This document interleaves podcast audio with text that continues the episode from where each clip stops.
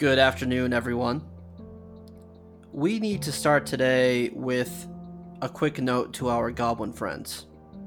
The Worgen too, but really just the goblins. To anyone who this week feels like they have lost a friend, who has lost an extension of themselves, who feels violated by changes Blizzard has made, also to the Alliance for being subject to Blizzard's torment for years, we today will take a moment of silence to mourn for what has been lost and to reflect upon the pain that has been inflicted upon us over the years. To those who have fallen, we remember you in our hearts.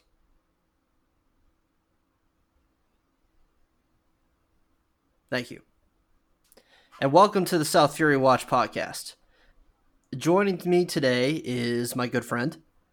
They are the assassin in the shadows, the leader of warriors, sometimes a political mastermind, and also the guild master of the Steel Paw Sheoden. Please welcome Leon Shi. How's it going, everybody? Hey, uh, Tops, question. Um, at the beginning of your podcast, I need to have some really awesome intro music. Like if this is lame, I'd be mad upset. hey, but look, I appreciate you. Thank you for having me and all that stuff. Be, you know, more than happy to always have look forward to talking to you. And now I get to uh, embarrass you across the your wide variety of your audience here. Um, this is this is an outstanding opportunity. You know? No, dude, happy to have you here. I mean, as you know, probably by now, yeah. uh, we we are broadcasting across universes globally. Mm-hmm. Um, you know, to our friends out in the Koprulu sector. Yeah, all across Cthulhu, uh, Azeroth, sometimes, you know, across the states, man. This is, yeah, this is great. This is prime time. This so, prime time. Yeah, man. So we have a lot of uh, we have a lot of good stuff that we really need to get to today. okay, great. Um, you know, first things first. You know, obviously Tuesday, um, patch eight point two point five this week, which frankly the release of that has been pretty bad. It's it's been something. I, I've I've had a lot more time to internalize it, and you know, I think I went through the stages of grief. you know, like denial, like you know, rejection, then you know, acceptance and understanding. Um, and it doesn't. Well, this is gonna sound bad, but it doesn't hurt as much as it did now. And and having some time to just look at the larger picture, I'm kind of more uh, comfortable with it now, if that makes sense. Mm. Um, well, so I mean, we, we, we, we saw, you know, what happened. Are, are, we okay with spoilers in this in, in this this podcast? Can we just let it all loose, or do we have to yeah. talk ambiguous? All right, look, um, I am now when I sat there and just like watched, I thought it had a little bit of uh the the emotional, I guess, gravitas or weight as the same people when, um, when Blizzard said that uh, you know, before Mists of Pandaria launched, that they said Garrosh was going to be the uh the final boss of the expansion. And I saw on the forums, there, was like, "What? What the hell? Like, why? Why'd you do that? We like this character. Why'd you build him up to turn him to to this kind of thing?" And then um, I'm just I'm just extremely uh, I feel bad, but I'm also kind of excited to see how that changes uh, the dynamic of like say Forsaken players and role players and things like that. You know, I uh, because for an extremely long time they just had this one big cult of personality that's uh you know that's cultivated everything that they're about just to have that you know the, the veil be pulled off. Like, ah, nope, this uh this bitch didn't give a give a damn about the rest of y'all. So, um, have you ever um have you ever really been involved with the Forsaken community? Not the community. So here's the thing: back in the day, before I, you know, I got bit by you know the furry gene or whatever, since doing this Pandaren role play, I was really into the Blood Elf role play, and you know, and that whole little scene in Silvermoon, and we enter like part of the group circles that I was with interacted with quite a bit of Forsaken. Um, so and so this was a guild. The Scythe of Sylvanas was a guild that I uh, that I had uh, my characters had at that time had role playing dealings with, and so I I uh, I, have seen how you know dedicated and involved and uh, you know dynamic and enriching those characters the well the players can make those characters be. So I kind of I'm just I'm concerned for them because that that must have hit, you know. Really? Yeah. Yeah. No, I mean a lot of those guilds have been around for such a long time. Mm-hmm. Um, haven't seen Scythe, uh, Scythe, Scythe of Sylvanas for quite a while, but yeah, yeah. Royal Apothecary Society, um, fuck, what's Shadows of Lordaeron? Mm-hmm. Um, just a lot of those guilds over there. The Strawmen was a guild that I think kind of came out at the beginning of or near the end of Legion, maybe. You know, those people in there have all have always kind of been against Sylvanas and more like free thought. But mm-hmm. you know, mm-hmm. the the community has always had such a very strong like niche, and yeah. you know they've they've had great community events um, I used to be a part of a guild called the Leviathan. Where oh we, yeah, I remember them. Yeah, yeah, yeah, yeah. So we we did a lot of cool events like the raising and some other shit. And then mm-hmm. you know, there's always people doing shadow sermons. You know, those people are, are really really dedicated to the Forsaken, mm-hmm. like the way that it was built up to in vanilla and like up and through Cataclysm.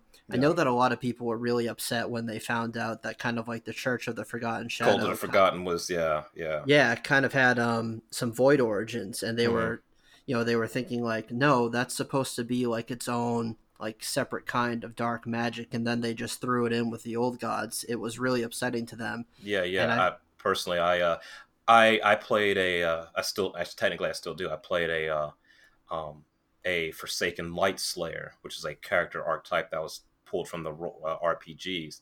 But uh, she was uh, very devoted to the cult of Forgotten Shadow and thing and all that. Pr- primarily, the the idea was the priests would train her and teach her and things like that to hunt uh, one heretics within the, the Forsaken community, but also heretic, particularly what they saw as heretics as you know Alliance paladins and all those people. And when I was, I haven't played that rogue, you know, seriously in a long time, but when I saw that, I was just like, that, that just kind of cheapens the. It takes it, it. It makes it so shallow in comparison to what was art was already fleshed out. Right. Yeah, it's kind of like when Blizzard doesn't touch something, it's mm. better because they don't put definitions around what it can right. be.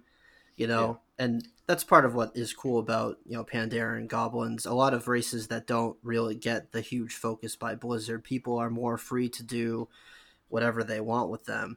And well, you know, oh, it's, oh, it's so no, sorry. Uh, it was uh, it kind of I think I mentioned this a while back. Uh, I don't whether it's on forums or discussions why there was this that allure in what we see in like vanilla WoW and some to a degree BC, where you didn't know everything. Um, there, there was Blizzard was really into that show don't tell kind of mentality of storytelling. Um, where you could you may find a, a book, but it was cryptic, or some you know some riddles, or just you know things hinted in uh, either like in spell mechanics or the nature, and so it the world felt you know living and didn't have everything chronicalized so it took it, it, took away the mystery we didn't know everything about the cult of forgotten shadow beyond its tenets um, and so uh, it players were allowed to internalize that more, uh, you know, build their own, you know, depth and you know characters and things like that about it. Um, but that and that goes for a myriad of many other things that that happen in game. The more I feel like, the more we learn about the world in specific, uh, concrete, you know, like terms and definition, the less exciting that world in turns ends up being. Right. Yeah, I, I think that could be said for any story. You know, yeah the mystery is always what pulls you in. It's almost exactly. like Harry Potter. Yeah. You know, like learning about all the different shit in that story is is kind of what draws people in and all the ideas and stuff. But Team Slytherin, uh, by the way. oh, really? Okay. yeah. yeah, I guess that that makes sense for you, I suppose. yeah, no, yeah. You know, it uh all of that kind of the the whole, you know, Forsaken losing their leader and all that. It, it, first of all, we got to make a note like all that NPC dialogue now suddenly doesn't make any more sense. Like victory for Sylvanas, that's gone. Uh, or you know, you know, Dark Lady watch over you. Like all, all that's you know doesn't you know there's a continuity you know gap. But it kind of reminds me of remember when uh, did you play BC? You well, you you played since vanilla, right? Yeah, of course. Yeah. So remember when uh, it was revealed that Kael'thas was, you know, bad and everything like that? And Yeah. I, I think it's the same kind of culture shock because Kael'thas, you know, and the Blood Elves and everything, they were, uh, they had a cult of personality. That whole, you know, death to all who oppose us. You know, we'll have justice. We're renaming ourselves. You know, we're Blood Elves. You know, blood over the fallen. You know, et cetera, et cetera. Like, you know, edged to to the nth Mm. degree, and um, and then of course, you know, Kael'thas was revealed to not be so stellar. Um, and and the, I guess after the whole Naaru thing, lore wise, the Blood Elves kind of softened up a little bit. You know, softened their their intensity. You know, to a sense. So I wonder if that's the same direction for the Forsaken now. They've uh, they're going from the devils you know to maybe a little bit more. Uh, hate to use the word because I'm not sure if it's appropriate, but human in a sense. you know? Yeah.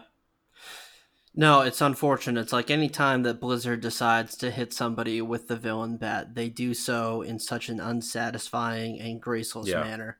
Um, Kael'thas, you know, Tempest Keep was just a setback. He's all of a sudden this like, uh, you know, the the common phrase I guess now is a mustache twirling Mhm, villain. He really he really becomes Yeah, that yeah. though.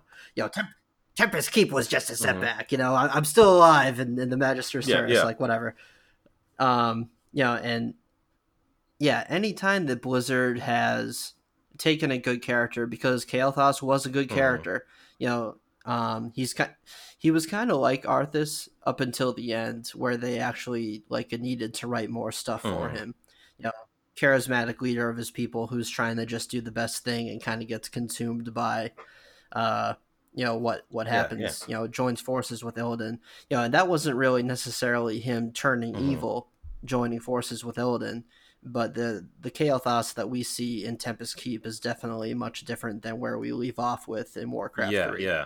And plus, you know, Blood Mages were my favorite hero. Well, second favorite hero unit. I was uh, really uh, at the time when I was playing the Tauren Chieftain was my my go to. Oh yeah. You know, but uh, no, they and you know, Blood Mages were cool. You know, Spellbreakers and all that, and then they uh they just you know twisted him around. And you know they they say his uh the, his path to quote darkness you know was you know gradual and you know they have some story out there that you know that explains it all.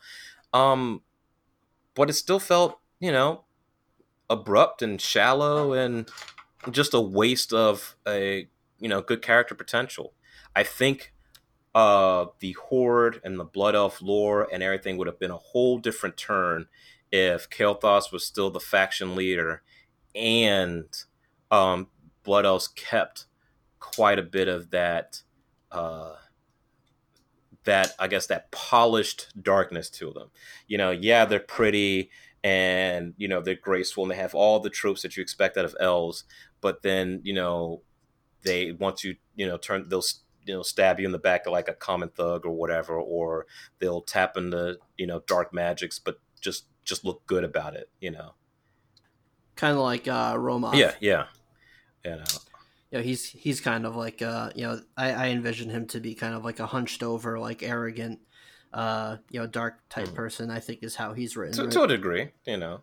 So Yeah. uh, a little bit. He's uh, a little bit more pragmatic and and uh, you know, uh, from what I've remembered, like in Shadow of the Sun and things like that. Uh, uh, you know, abrasive a sense. you know. Yeah.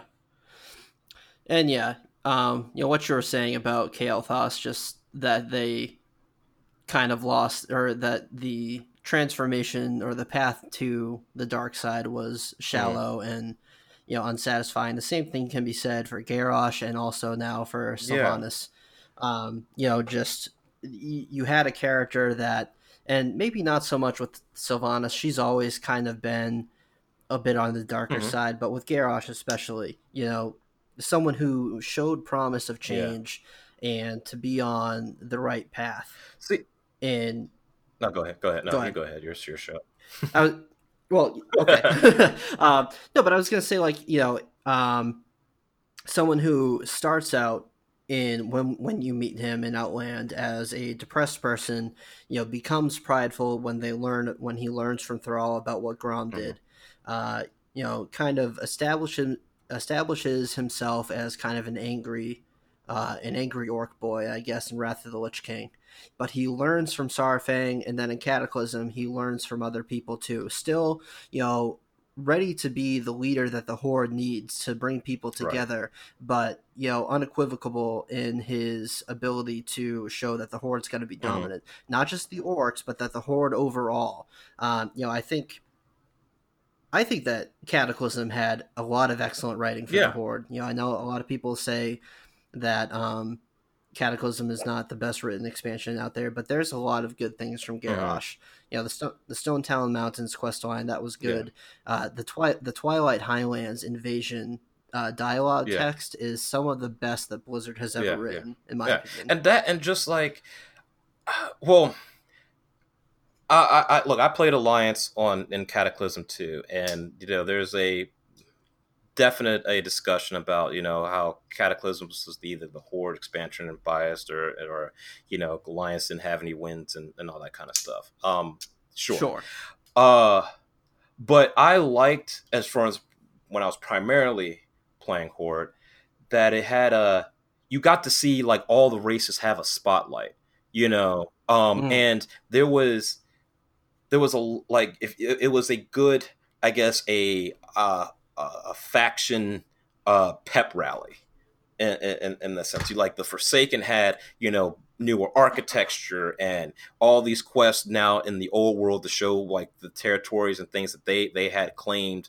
and and you know and, and were taken over and then you had like you know the orcs you know getting the twilight highlands and you saw you know the meeting of the clans and you saw this new these the the the upgraded zeppelins you know flying in the the new orcish uh, strongholds and all that stuff. It felt very Warcraft three ish, but on the ground level, it, it was just a just good, uh, you know, almost inspirational. Like, and it was an it was an emotional kind of experience. You, you, all this new stuff, new uh, scenery, everything immer- you know immersion, and just kind of reinforced why you were part you know being a part of that faction yeah you can be there's times to be critical and things like that in, in hindsight but as far as in that experience then especially with you know you had a Garrett the war chief because back in the Twilight Highlands you know Garrosh was like yo get off my ship yo like just exactly. get, the, get off and it, that that was it was cool to you know to see you know it was just one of those the things that Warcraft is built on just singular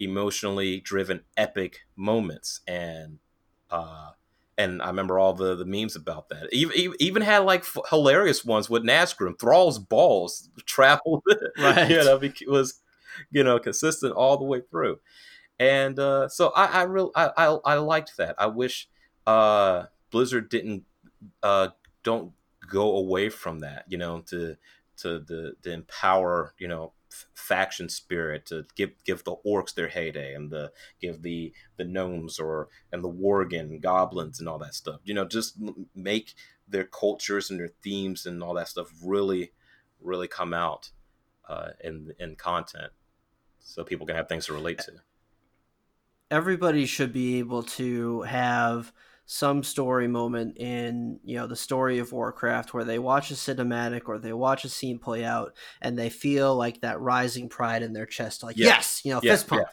you know, like that's what we that's what we fucking want to see, like, you know, for real, you know, and it just seems like you know th- this entire expansion there really hasn't been any of that. All of it has just been disappointment and despair and really dark. You know, yeah, and not in the good no. sense. Like I'm all for I'm all for a dark storyline. Don't mm-hmm. get me mm-hmm. wrong.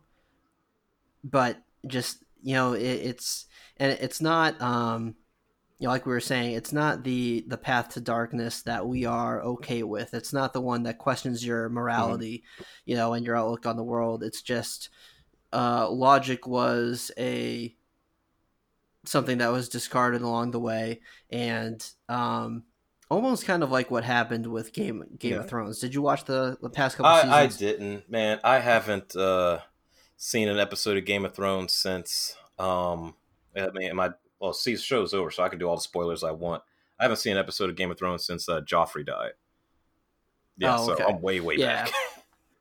Yeah, so you know, I won't spoil anything for you in case you ever pick it up Mhm. again, but just it, it was like everything was on fast forward and the nuance and the cool stuff and the world building was just absent from everything. And that's that's what this feels like.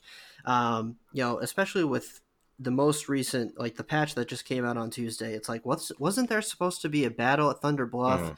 Like how can you say that there's a war between the alliance and the horde and it's supposed to culminate into this epic battle here and then all we get from it is four or five quests and that's just how it ends like blizzard has been building up to this point with the the, re- the rebellion stuff with Saurfang and the loyalists with Sylvanas and whatever the hell the alliance doing. And by the way, they they like deserve their own cool Yeah, yeah. storyline. Like why why are they piggybacking on Mhm, ours? You know, as as a horde player, that's why I say ours. yeah. You know, um, why why don't they have their own cool shit to be like, yeah, this is what the alliance is about. Um, and it, it's just so strange coming off of a expansion which was actually really good. Yeah. You know, for the most Mhm. part, uh, Legion was so good at giving classes identity. Why are they struggling now to do the same thing with the Yeah, factions? and this is what I was, was maybe so disappointed about BFA. Uh, I thought Legion as a storyline expansion was boring.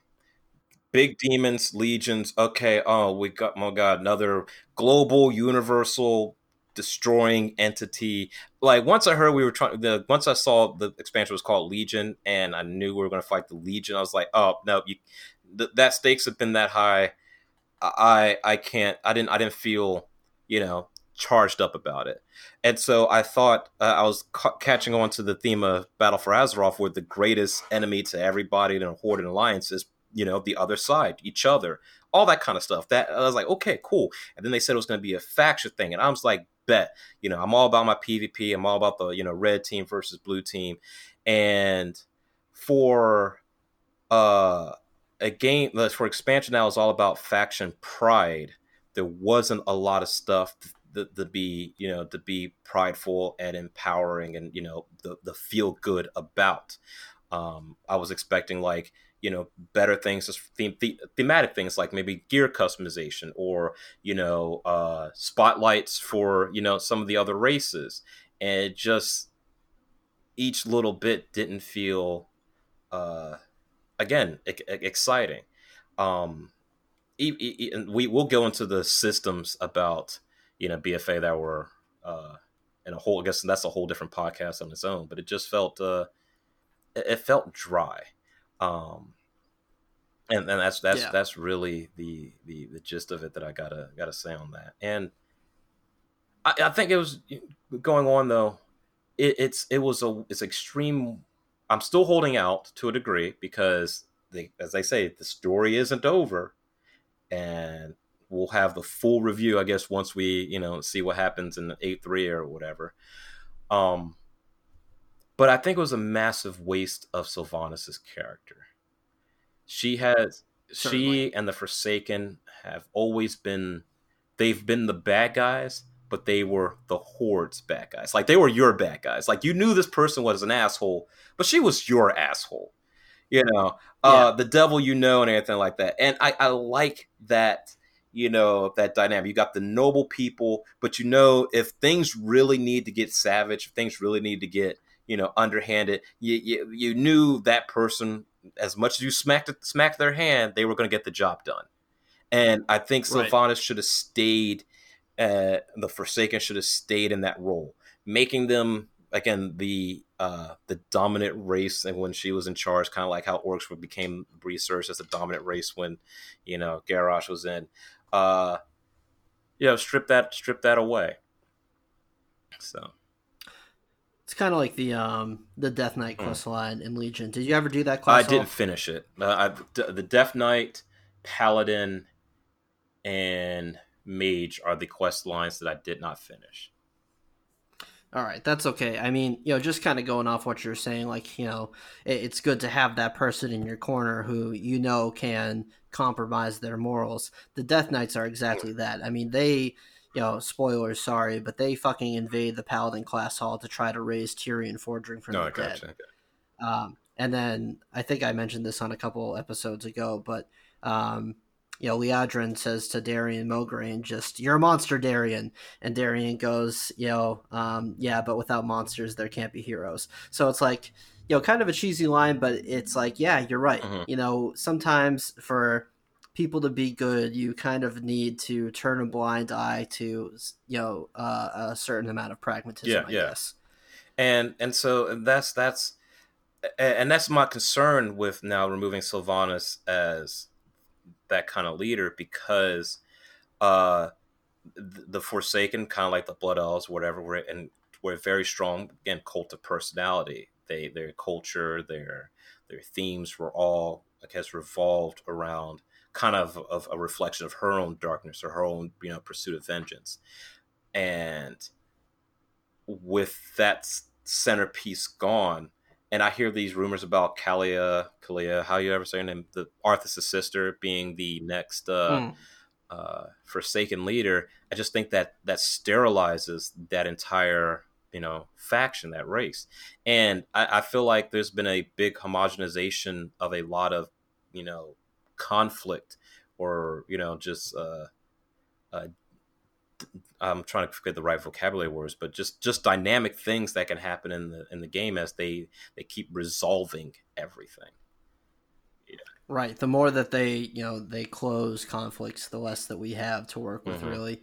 And then, and then they're stuck with, um, you know, in the next expansion, they're stuck with how do we start up the faction war again? Well, you know, if we haven't solved, if we hadn't solved all these problems, we might have had an easy out. But now we need to, we need to make Sylvanas evil. We need to make Garrosh evil. We need to make everybody fucking Mhm. evil so that we can Right, fight right. again.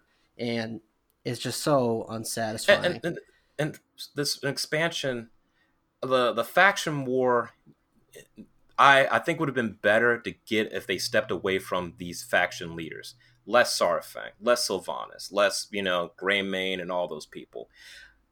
Get no, nameless, you know, General, you know, uh, Bradley, General Bradley, lost his kids to in the you know in the in a battle of Arathi or something like that. They were working on the farm. Orcs came and you know slaughtered everyone. Now he he's bitter. Yeah, he hears everything. We got to work together, greater threats and stuff like that. But that's not getting his kids back. And he's just I I, I got to do it. Yeah, it, it does. It won't make them come back. It won't make things right. But I I will I I don't even care about having internal peace. It I need to do this and bring that human element. Get I don't know uh some you know blood elf or forsaken or just you know bring those pers- small personal conflicts and just tell stories in small you know small places of those individual characters. I i, I didn't need sylvanas to drive the expansion. I want to see why uh does you know after the burning of Teldrassil uh why does you know this Tauren still believe you know whether he believes that's the right thing or not why are they still fighting? Are they fighting just to not get on the bad side of you know sylvanas or the forsaken or just you know that kind of stuff? And we didn't get any of that. Everybody it, people just assume well the horde's not complaining so they're all complacent or they all must be complacent with genocide. A- and you know i think it would have been a, just a better told story not through the eyes of these big you know a-listers and just more on the the people with their boots in the ground yeah.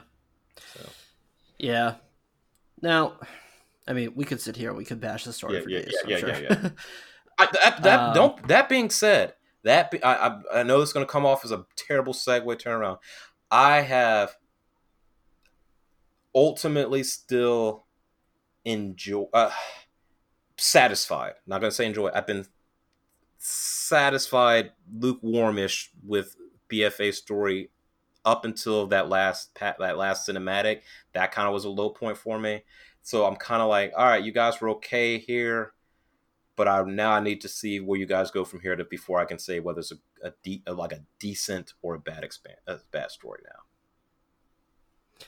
I think a lot of people are already to the point where they're just like, end this story, please, and move on to whatever the fuck is yeah, next. but you know, I, I, I personally think it's just it's more out of just anti-faction war.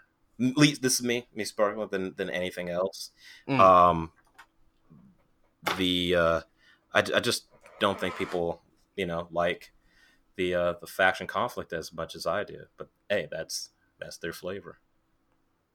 Right. So, so yeah, no, and I I agree with you. Like, not the worst expansion in the world, but not the best either. And you you would expect, I guess, just a little bit more. I mean, at least them. No, knowing where they knowing where they can yeah. go. I mean, at least we're talking about it. Can you really? Can you remember talking about WoD at all? no. exactly. Like, you know, you're just it happened. Yeah. You know, so there was no lore discussion. It was, oh yeah, you do anything in your Garrison today? Yeah, I got these. yeah, I I think r- role play for me was at an all time low in WoD. Yeah. So yeah, good yeah, point. Yeah. So, at, least so. this has. I, mean, I, I, was running a Pandaren guild like right after MOP. We went to watch. Like I getting role playing together. Whew, this sucks. That was. Oh, I had a better time plucking my my nails off my hand than that. It was that was rough, man. All right. So then tell us, you know, how is Leon Chi? Tell us about Leon Chi and then how they fit into this current narrative then. Gotcha. Uh Leon Chi Steelpaw is a Pandaren scout assassination, shady, sneaky character. Um she go the quick thing, you know, born on the Isle, part of the the Steelpaw clan family line that has a more larger branch on the Isle, but they have some extended family in the in the mainland.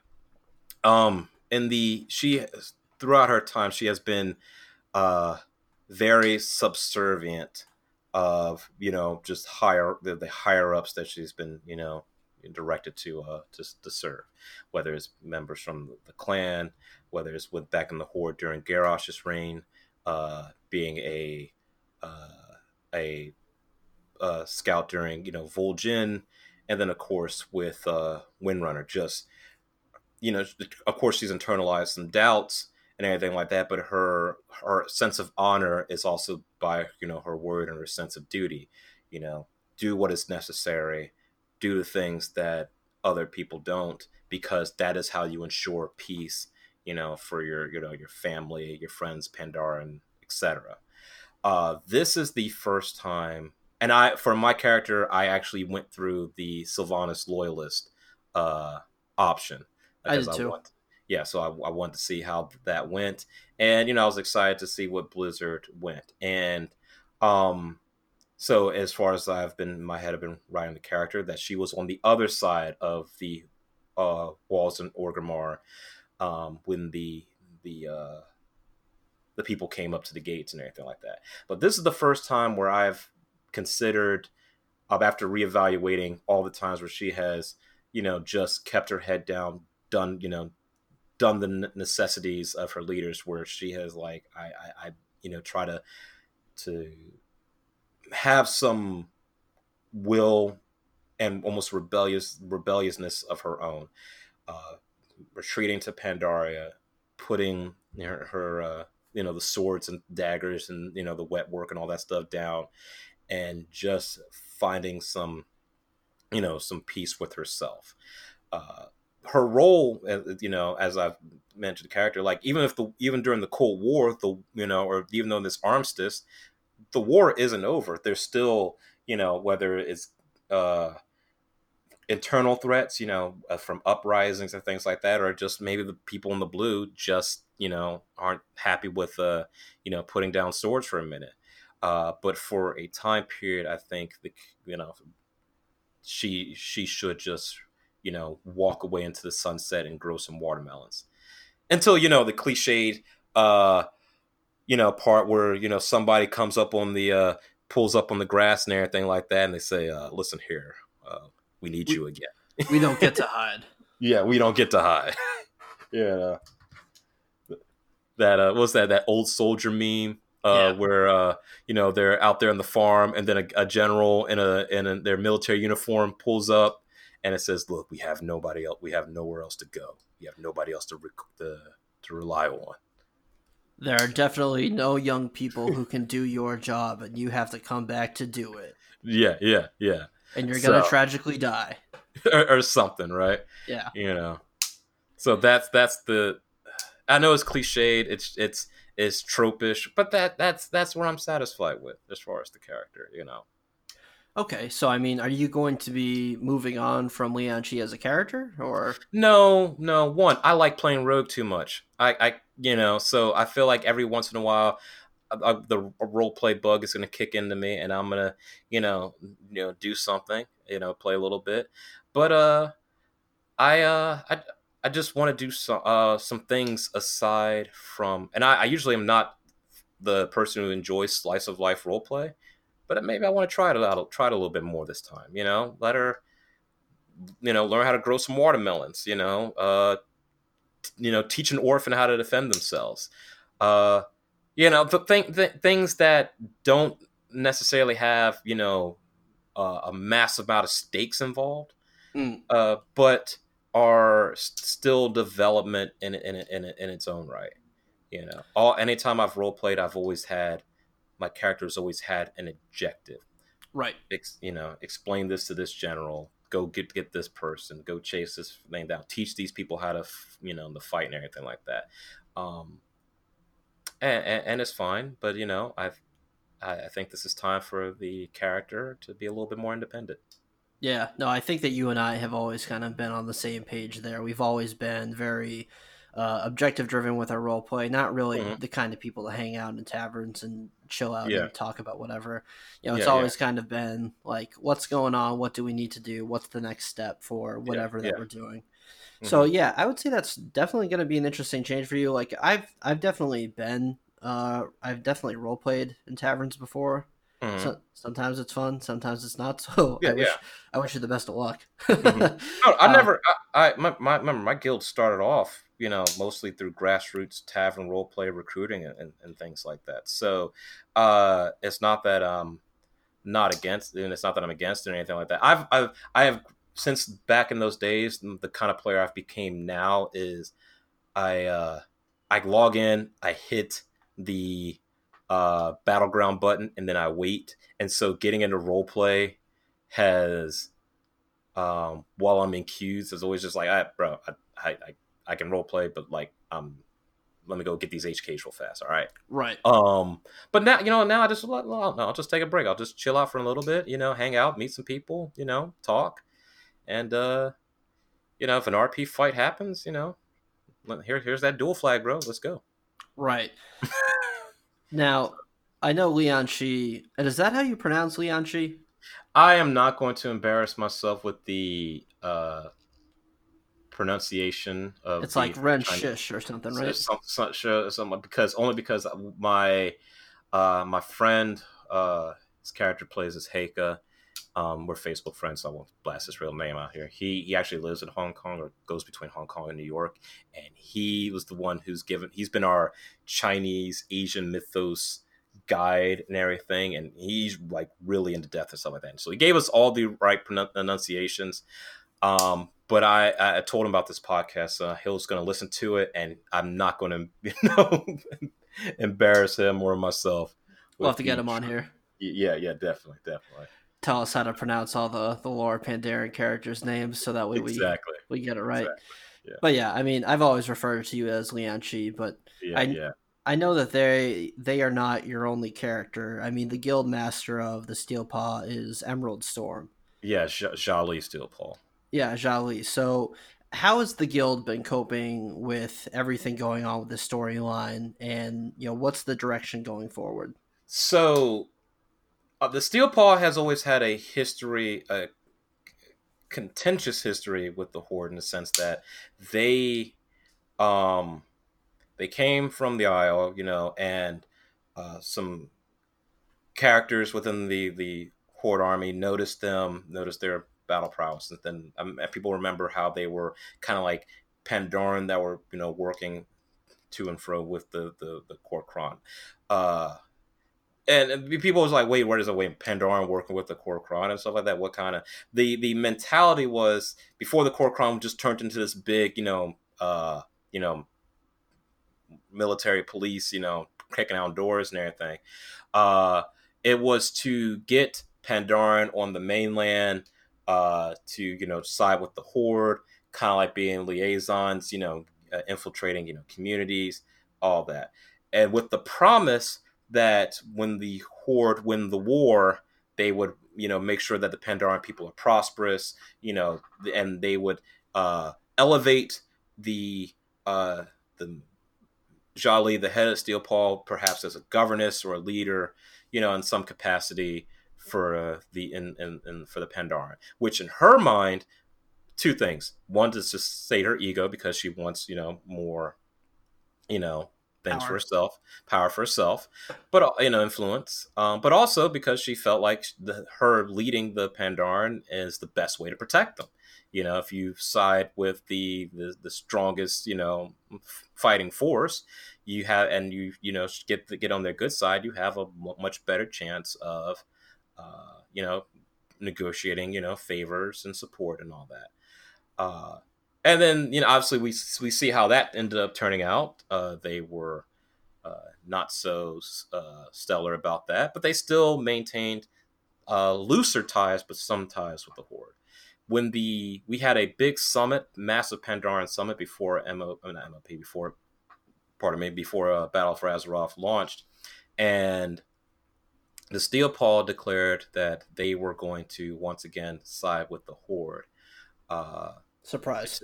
Yeah, surprise. Well, but they uh, their mentality was that, um, you know, like to, to be neutral, being neutral as as right was going to be sprouting across all over the all over the you know the world and lands and things like that wasn't a uh, one wasn't a viable option.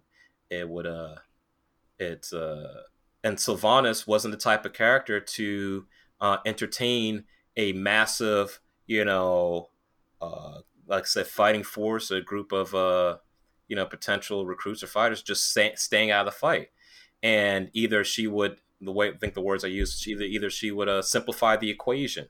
You know, the, her, one of her words in the Shadow of the Sun: "Those who stand against, uh, either stand with me or you stand against me, and those who stand against me don't stand long." Um, Damn. yeah. So, with the, that kind of mentality resonating, she, you know, sided with them the horde. Then the burning of Teldrassil happened.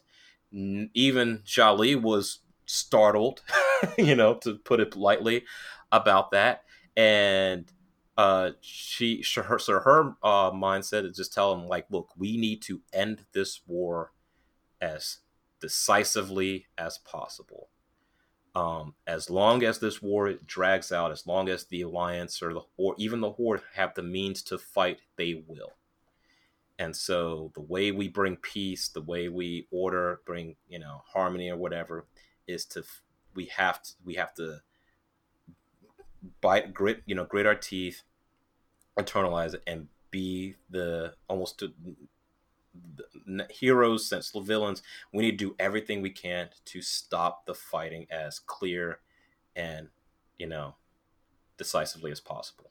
And so yeah that involved you know hitting the the, alliance and you know other groups as you know ruthless or as hard as possible uh, that and you know there were some defections, and you know, it alienated her with uh, some of the other Pandaren groups, and uh, that's kind of been where we are as far as Pandaren storylines now. Uh, we have another summit coming up. Uh, brief, uh, that comes up after the tournament, um, the Imperial tournament, and uh, we'll see what happens from there on, there on out. Yeah, I want to ask you a second eh, about the you know the the tournament. Um, mm-hmm gonna let you plug that. But uh, you know, is the Pandaren community still very active? Yes. Um, but the Pandaren community have a unique issue that doesn't happen that doesn't apply to other racial communities. We're the only group that's split between two separate factions. And yes, we can cross communicate, but it does make things a little harder for like say forming, you know, either racial thematic guilds or you know say getting events together uh, uh, those limitations have loosened and you know we've gotten more creative and uh, getting past them you know over time but uh it's uh it, it's it, once those challenges have kind of you know people you know realize those obst- obst- obstacles and, and the get-go it's it's killed some enthusiasm and uh but no, a lot of us are still around. Um, there's not as many guilds, obviously, as we were back in you know Mist or even Warlords, but uh, there there's still events. We still have uh, several discords dedicated to Pandaren roleplay, and uh, they are still uh, you know guilds, you know new guilds. Uh, shout out to Kaizang Society. I think I said their name right. J Paul Dynasty is still you know still around. Um, Topaz Tigers on Alliance, and now this is the newer guild, uh, the Pandaren Empire. They've uh, I actually tried to. I was doing some uh, city PvP in Stormwind, and I uh, ran into a few of them real time. Brewmaster monks are hard to kill while you're fighting city guards. I'll tell you that. Well, they're tanks, yeah. yeah I, I would yeah. hope so. Oh, man, man. that's that was a fight. So, yeah. No, I mean that's good to know that. I mean, uh, the Pandaren community is still active, and I it's good because I think that when these races or these classes they're introduced, you know, Death Knights, Demon Hunters too probably mm-hmm. suffers from the same problem. Uh, when they're introduced, they're fun and exciting. Everybody's making one. Everybody's you know trying to get involved, but then it kind of fizzles out once they're not in the spotlight anymore. Yeah. So you know it's it's great that there's still a, an active community and still new guilds forming. I mean that's awesome. Mm-hmm. What do you what do you guys discuss at these summits though? Uh, the largely like again faction divide, uh, whose side this.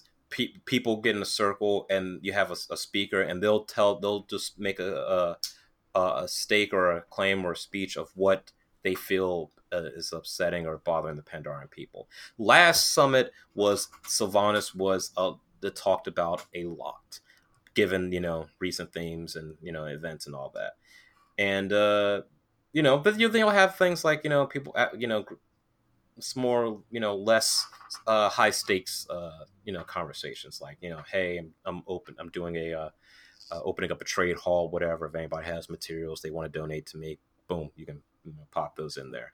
Uh, um you know hey let you know yeah we're everybody's worried about the horde and the alliance and all that but hey the mogu yeah, I saw the mogu invasions are starting back up on uh, you know you saw the the Mogu invasion on Zol Zuldazar, yeah, um, which props to Blizzard because they used um, a warlord cowl uh, from the shadow not uh, Shadows of the Horde book. People, uh, I, I I like little little nerdy, little geeky things like that. Mm-hmm. You know, when I see book characters from the book slightly appear and things, yeah, he was killed pretty easily. But hey, boom, shout out to them for that. Uh, you know, but hey, Mogu, Mogu, and, and uh, raids are happening again. Are they trying to uh, reamass their power? What's happening? Mantid, they're they're they're you know they're it looks like they have a new queen. What's happening with them? So there's you know discussions that uh that are all about all you know the interests and all you know security of uh, Pandora Pandora. Gotcha. Okay. I mean that sounds that sounds interesting, and yeah, you know the Mogu and the Mantid are great enemies to to have. So I'm sure yeah, that yeah. hopefully they will continue, or Blizzard will continue to uh, mention them going forward. Mm-hmm, mm-hmm. We also, I think, we had a uh, brief thing because now the Zandalari were, you know, obviously being reintroduced to the Horde, and of course, people called out the Steel Paw for being part of the Horde, and we had a Zandalari character standing in the background just to it was kind of like a uh, like a show of force. Like, yeah, you guys can call us out, you know, miss the Pandaren group, but you know, we'll bring, you know, yeah, as a affront to some, you know, other Pandaren. But like the reason why we sided the Horde to have this extra muscle behind us right. when you know things happen. So yeah, you know, what's up, bitch? Yeah, what's happening? Yeah, we made uh we made friends with our longtime enemies. What's what's the big deal? Mm-hmm, mm-hmm. You know. okay. So all right. So tell us about this Imperial tournament. I mean, I know that Steel Paw's been around for a long time. Six years, yeah. Six years. So longer, technically longer than that, but we weren't a guild then. So you were an idea beforehand. Yeah, we were like you know those cross you know guild groups. You know, everybody. Hey, let's let's just create a channel. We created a channel called Steel Paw Clan, and it was just a bunch of us in there. We were all calling ourselves family members, and then we just you know after we left a previous guild, we just made a guild after that. Okay, so tell me why this event is happening and why it's significant, everything about it. So the lore for the event is that uh the times you know ancient past the emperor would invite you know heroes and warriors and all throughout the land to showcase their martial skills you know to fight two for two things. One to you know for entertainment but also to remind the populace like hey our nation is strong. We have some of the greatest defenders and protectors and the here the leader of the tournament but we would be dubbed the champion of the land and they would get uh, the you know and be entitled to the riches of Pandaria and all the rewards that that title would offer. And the Steel Paw are um, in lieu of you know the the climate across you know all of Azeroth. They are the they're bringing all heroes from all across the world. It was initially mainly Pandora, but anybody can come in there and just to you know to scrap. Also to be dubbed the champion of the land also to get riches of you know Pandaren, and they invited emissaries from both the Horde and the Alliance to watch, kind of so that you know, uh, kind of like a showcase of one of the nation's talent, and you know, so both the Horde and the Alliance can be in an area where they can you know uh, state their case, why more of you guys should join us, why more of you guys should join us, et etc., etc. Um, so it's a it's a show of force. It's a mm-hmm. it's an opportunity for uh, both sides and even just the neutral Pandaren to come out to show their strength, and then also yeah. for political reasons to allow people to maybe reach across the aisles, or for mm-hmm. Pandaren who are maybe on the neutral side to right. uh, make friends. Of course, of course. Yep, yep. And then the when I when I the richest of Pandaren, that's why I've decided to offer four hundred and fifty thousand, you know, worth gold prizes, three hundred thousand to, to the uh, yeah, three hundred thousand to the victor, and then we got you know tiering prices, you know, tiering uh rewards from as we go down. Now it is a it's a PvP event, right? Yes. Mm-hmm. Now, why have you chosen PvP as the medium? So the Steel Paw uh, Shaolin, when we formed, we had a lot of PvPers in our group, and we, we our theme has always been, you know, uh, mixing RP and PvP, you know, because we we just this is is a game type we like. We like getting the battlegrounds, you know, making those health bars go zero and uh, having a good time about it. And for a six year anniversary event, even though we don't uh, PvP as much or as, as enthusiastically as you know we've done in the past. You know, I'm, I'm, I'm were you there back in the day during the uh, uh, the attack on Bloodhoof Village? Yeah, of course. Uh, yeah, yeah. So you remember when we was like 32 uh, flagged Pandaren, just like all right, like we're ready. Let's let's do this. Let's ready to scrap. And we had a uh, Naku and all those guys out there. Um, so we just like let's we want to have an, an homage to that kind of thing. So yeah, I want to do a PvP you know, dueling tournament. Like, forget about yeah. There's I've thrown out grand prizes if you're winning, but I just just come just come in here, hit the slash duel, and have fun. You know, if you win, you win. If you lose, you you know, great. You know, whatever. And uh, it's just it's just to one introduce people to yes, dueling can be fun, especially with an RP premise. PvP can be fun with an RP premise, but also just to bring folks together. And hey, we've been around for six years, hopefully maybe seven, and uh, it's, it's just what we like to do. Okay. Um, there are, uh, you're looking at your thread, anybody can tell there are naturally some concerns about the event. I mean, some feel some feel that PvP and RP uh, don't go well together. You know, there's some Pandaren people, Zen Rao, and some others, Terran, they're saying, um, you know, RP level, RP power levels don't translate well to PvP um, you know, someone RP, someone role playing a Shado-Pan Master or whatever, getting defeated by a farmer might feel conflicted. Um, you know, PvP. Another mm-hmm. claim is that it limits creativity. You know, how do you, how are you going? Do you how do you address the, these concerns? Like, why are they are they a big deal, or are they maybe not as big as a deal as people might think? I recognize those concerns, um, and it's why I also offered uh, a, a, know, a shadow or a prize kind of thing where even if you lose, but if you were you know just entertaining to watch or um, just had just a good RP theme or presence, just you know just you just had a a, a good engaging character just at the thing. I was gonna drop some you know uh, you know have your little stipend of gold, you know, some battle pets and things like that. Just hey, we appreciate you for enhancing the event. So I I kind of threw that in there to uh to alleviate some concerns, but I I don't buy into the mentality that uh PvP it limits creativity or is non role play and things like that. I think what happens is that people uh, don't like the image of their character, uh, that they the power that they envision for them not entirely represented in you know in game or in competitions with other players, and I get that.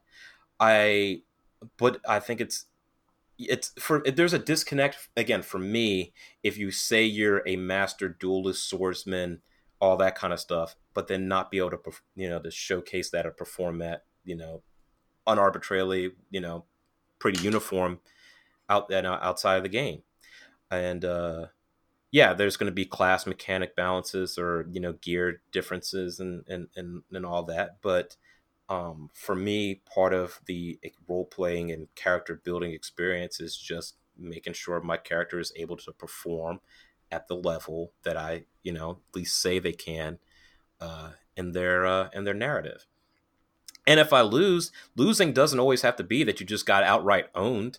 Um, I uh, I was having a duel with uh, one of my guild members and things like that that I, I lost m- mainly because I, I hit a misclick you know, wasn't at it. I just I tapped on my macros um, that I had blinded somebody in the middle of the thing that I didn't want to. And mm. I didn't have it up when I needed it, and I, I got stomped. I'm, then we dueled again, and I got beat again because I forgot that my vanish wasn't on cooldown. You know, so and but the thing is, I just wrote it up that you know, she, she, she tried to use a smoke bomb, and she dug in her pouch and she forgot it. You know, she forgot the, the things at home. She, she's allowed to make mistakes. It, yeah. it doesn't entirely cheapen all the prowess and history and experience that your character has, but you know, and you can still write it out as it. Matter of fact, here's a, there was a tournament, a, a roll, a duel, a roll tournament. I hate roll roll duels. I don't think they're cool, exciting, boring, whatever. I, and hate's a strong word. I just don't like them. Not my flavor. But we were doing it in Stranglethorn, and my character lost. I, um, you know, because they were, you know, taking, you know, losing the the rolls and things like that. People say as you may say as little God anytime I lost a role, I would just say that the you know that Lianshi was losing interest in the fight. So rather than their health, you know, people you know getting hit or whatever, that was just as soon as my character's health hit zero, she just said, I, "I'm done. I don't want to show off any more, you know, any skills or anything like that. You you have a lot of talent and I would you, you have a lot of progress going you know going forward with you and this is a great fight and then win her separate ways yeah i think that people it's too easy for people to um, kind of take losses too personally where there's a lot of ways that you can save face with pvp battles mm-hmm. you know it, it's not like even though game mechanically it will tell you that you're close to death that's yeah. like you you don't have to play it that way yeah and, yeah yeah that, that's a that's a good point um and, and so um like and and and and that's the thing. So role playing exists only in our heads. There's like the soon as I you know turn off the computer screening or screen or stop writing, role playing is done. So for people to say it limits creativity, I have this massive space within my head, my ability to write and everything like that. And you're telling me that just because I use like you know a game, a game option, my cre- creativity is limited. I, I I I I can write and I can you know see how this marries with these mechanics or these this systems and all that stuff uh far more you know i'm not limited to just because you know that you can only you, your your your ability to you know quote role play is just done strictly you know through typing or your quotes and narrative and things like that you know yeah um, i remember the uh I quote, I think I mentioned this in one of my posts. The Legend of the Five Rings franchise had a what they call storyline tournaments, where the storylines were decided by the results of how people were playing their cards. And so if you played one samurai uh, and he showed, you know, you were dueling and you, you know, you played a samurai card and somebody else played a ninja card, well, t- like the franchise would write those two characters having met in battle. Um, and if somebody won, then you're you you you know taught the developer or whatever, and then that uh, characters or whatever would meet, and then the the games, the entire franchise's storyline would change from that. These guys are just playing a card game, and but they're changing the face of the you know the narrative of their you know their setting and things like that. And you know, uh, role playing via PvP or dueling, uh, or you know, I don't care. I don't even care. Hearthstone can all be, you know, is is not limited to just you know, uh, just me typing in slash s. You know, Sure. Yeah, and you know what? I mean, as someone who, you know, you and I have PvP quite a bit over the years. oh yeah, You know, absolutely. th- both of us have died hundreds of times. We've Mhm. lost, but we've also won. Mhm, um, mhm. we've, we've got screenshots to prove it. yeah, yeah, yeah, yeah, yeah, Uh, yeah. But you know, like I agree with you. Like I, I have an idea of. I- I'm Lance mad you can't use the. Sorry, I'm mad you can't use selfie camera in arenas anymore. Oh my god, we've but go the ahead. We've got the best screenshots for that. Um, We do, we do. Uh, but yeah, just um, you know, we we have just the idea of our char- of our characters in our mind, and it's not like you know we've we've changed our opinions on that just because we lost in an RP battle. Mhm. Um, and I mean, I think that role players just need to, and you know, not all role players. I mean, but people should be willing to come with uh, come to the terms that they can they can lose, uh, they can they can win, and it's not going to drastically alter their character. right. Um, now, of course, at the beginning of this podcast, I'm calling for a moment of silence because my character's face got changed Oh, with the man, updates. man. Yeah, yeah, mine too. Both of mine. Uh, re- remix is all right. My my Reezy, my goblin. Ooh, Yeah, he looks younger, like in the wrong way. exactly. You It, know? it, it looks bad. Yeah, um, where's the stubble? it's gone. Exactly. Yeah, no? Um, yeah, I am not happy with that. But you know, back on topic. I mean, you know, people should. I and another thing too is I know we were talking about this like earlier a couple days ago.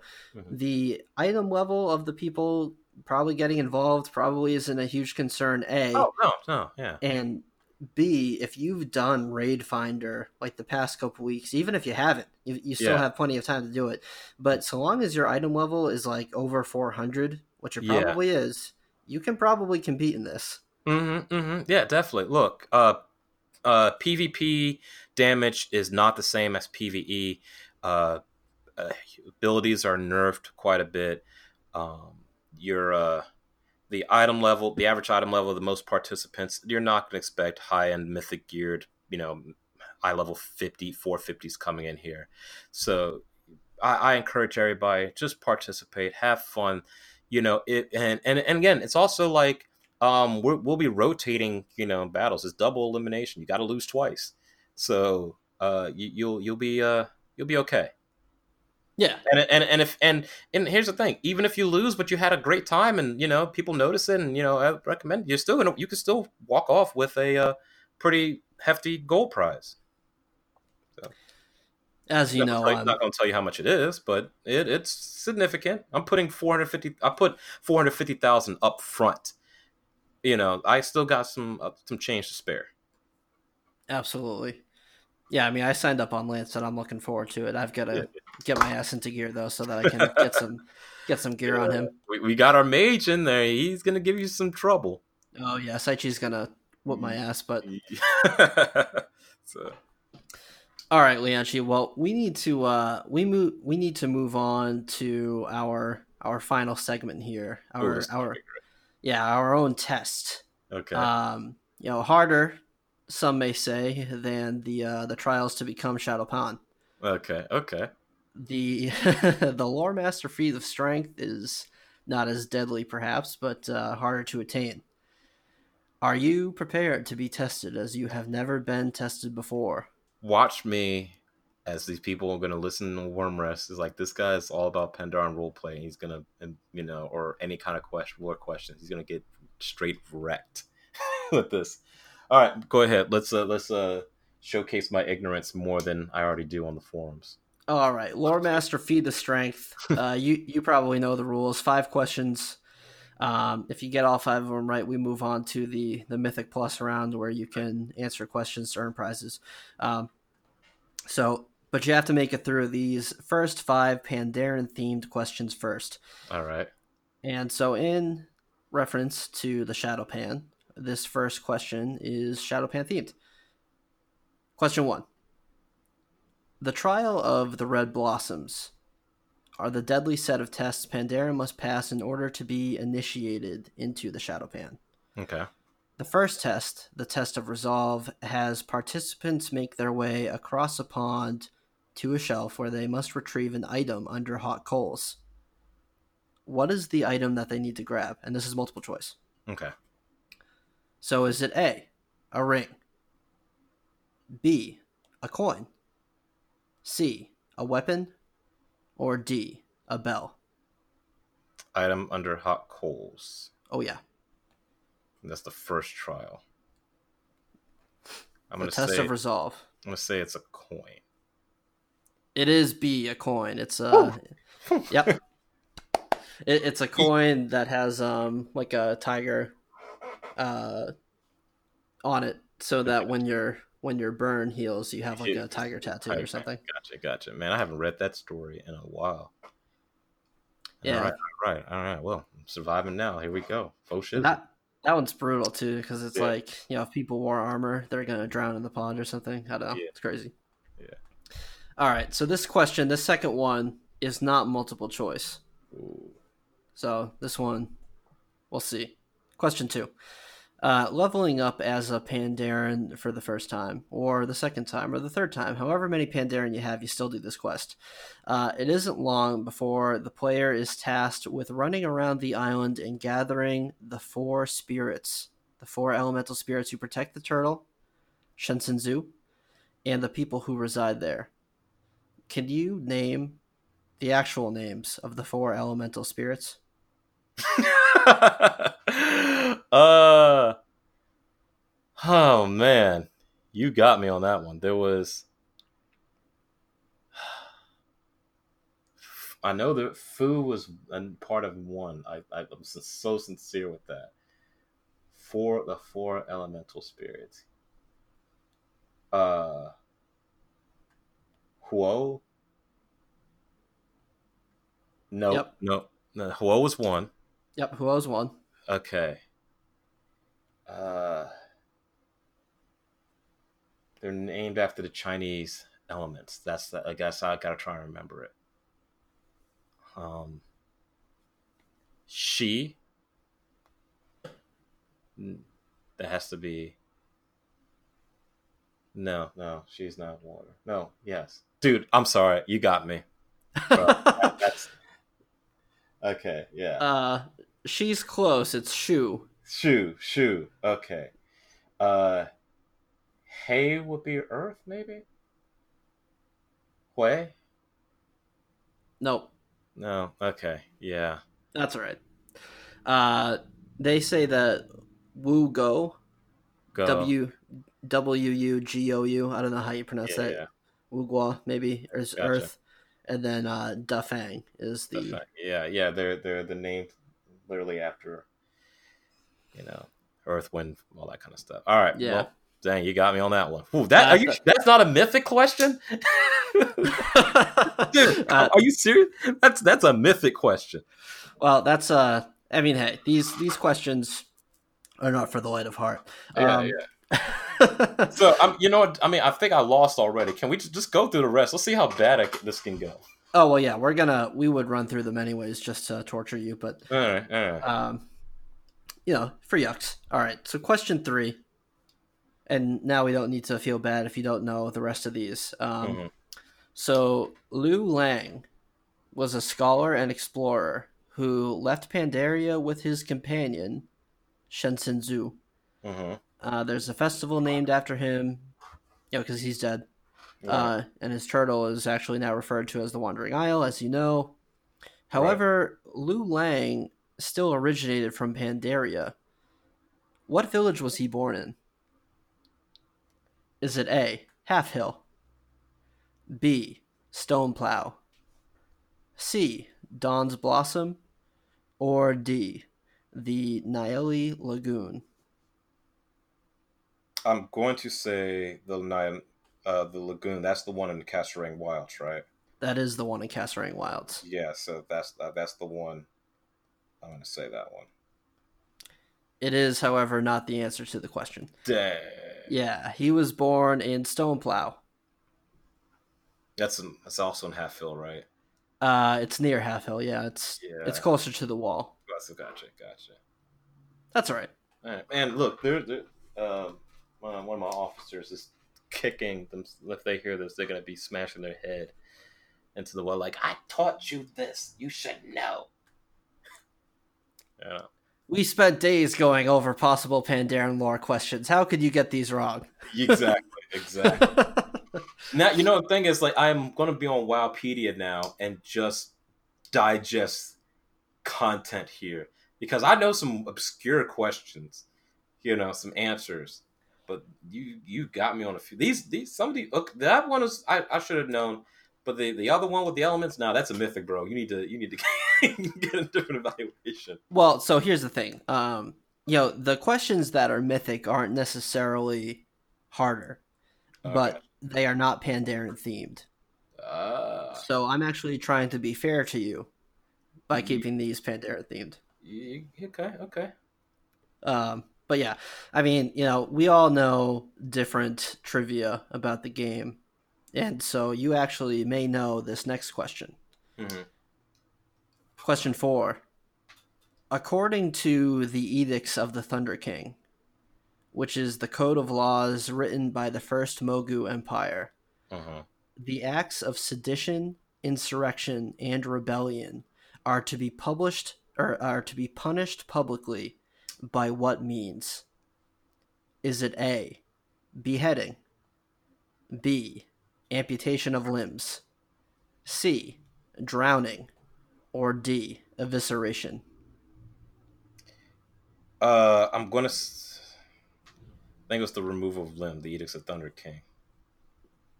It's actually evisceration.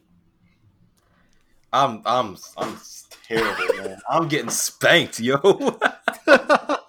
like you know what I mean? Like I'm just getting wrecked. That's uh that's an archaeology question. You find the the edicts of the Thunder King as but one of is, your like, it's funny that you mentioned that because I used. So we, we the steel paw we had this thing back in Legion about this um storyline that had uh since the Legion you know was invading Azeroth, you know a fragment of one of their like little Legion ships fell onto as fell into Pandaria, and that demonic I know it's going way over, but that demonic energy revived the spirit of a uh, Endar Lord or whatever, and he, you know, he was, and you know, uh, he was possessing other Mogu members and their tribes and stuff like that. And one of the, I guess, the flavor text is that I, I had one the Edicts of the Thunder King. I had one of the quotes, you know, brought into it uh, as we were, you know, fleshing out characters. And so Wow. when you say, say that, uh, that was like, God, I, I, you- I looked that mug up and you know researched it, and we had conversations, and I still dropped the ball on that. You know, Yeah, that's okay. no one's gonna judge you too harshly. uh, I got, I got smacked, yo. Well, we've got one more question if you feel up to it. Yeah, yeah, sure. Why not? Let's, let's just continue with the uh, punishment. right.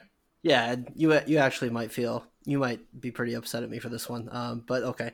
Uh, on the Timeless Isle, uh, you can speak with senior historian Evelina, who will give you a quest called the Timeless Question. hmm uh, you know, this quest is actually, or this quest, yeah, is actually kind of copying what we're doing here. You know, it's kind of their own feat of strength where she asks you a lore question in exchange for a prize.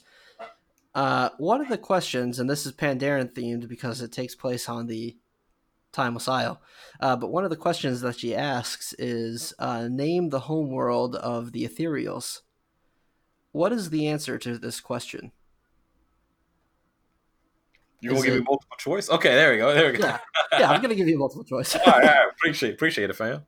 Uh, is it A. K'aresh? B. Zerodi, Zerodi, I think is how you pronounce it. Cool. Okay. Uh, C. Kural, or D. Xoroth. I'm going to say, no, no, no, Xoroth. No, no, no, no, no, no. Yeah, just no. Yeah, correct. No, no, no. Xoroth, Xoroth. No, say them again. Say them again. Let me think. Okay, it's it's A K'aresh, Okay. B Zarodi, uh, and Zarodi is spelled with an X, so Okay. it's X A R O D I. That sounds, that sounds look sounds ethereal when I think about it, but Yep. So K'aresh, Zarodi, uh, C is Kural or Kural, uh, and D is Xoroth. no, Xoroth is the warlock dreadsteed thing. Definitely could be. So that can't be that one. Okay. Okay. I don't know what the fuck any of these are, so that's good. uh, that uh, so no, so that's why Xoroth sounded familiar because that sounds like the warlock dreadsteed thing. Hmm. Um, I'm gonna say we're gonna Let's let's go with the first one. K'aresh? was- yeah, yeah, forget it. I'm just gonna say the first one. Fuck yeah. All right. Hey, That's hey, it? very good. Oh snap! okay, okay, points, points, man. Woo! We're on the board. All right, I'm gonna take, I'm gonna take my drink to that one. All right. Yeah, two out of five. Hey, not bad. So, all right. Well, that was fun. Yeah. Hey, you know, you know, it's it's funny. You're in the hot seat in here, and sometimes you think that you know things, but then you get caught up because you know you see that recording button and or that recording sign, and you're like, oh, geez, do I know this or don't I? And Yeah, yeah, bro. I'm, s- I'm slightly sweating here. yep. Not too much because you know I'm always calm, but you know, just just just a little, Just a little perspiration, yeah. just, just a little bit. You know, nothing Old Spice can fix. Right. Exactly. So, uh, All right, man. Well, you know what? I mean, you won't be joining the Shado-Pan today. I mean, the uh, the feat of strength. Um, not today. Not today. catch me on the next. Catch me on the next one. I'll be I'll be ready. I'm gonna sit there and we're gonna digest this stuff. I'm gonna study. I'm gonna come up here like a scholar. All right, lore master. Let's go. You're gonna find your uh, your inner Zen and study those books, and next thing you know, you're gonna be Lore Walker Cho or whatever his name is. Something something like that. It's, it's gonna be real. Yeah, man. Well, I mean, hey, man, it was great having you on here today. Oh, Uh, absolutely. Appreciate it. You know, I would love to have you on again. We discussed a lot of good things. Um, and I hope for everybody listening at home across the universe that you enjoyed our discussions too. Uh, shout out to the Steel Paw Sheldon. I hope everything goes well for you guys with the Imperial Tournament. I will see you there, and I hope to Yeah. see all of our listeners there too. Gotcha. You'll you can have your opportunity to defeat me and others in a duel. Lianchi, any final words? No, man. I well, I mean, I guess now I'm talking. Those these are final words. I appreciate you bringing me on this show. Like, let let you know, making me uh speak to your viewers and getting eviscerated by those uh those lore questions. Uh, and shout out again, shout out to the Steel Paw Sheldon all the other Pandaren guilds that I mentioned, South Ferry Watch, you know, Naku, you know, all my other, you know, friends and people across on the Wyrmrest Accord server.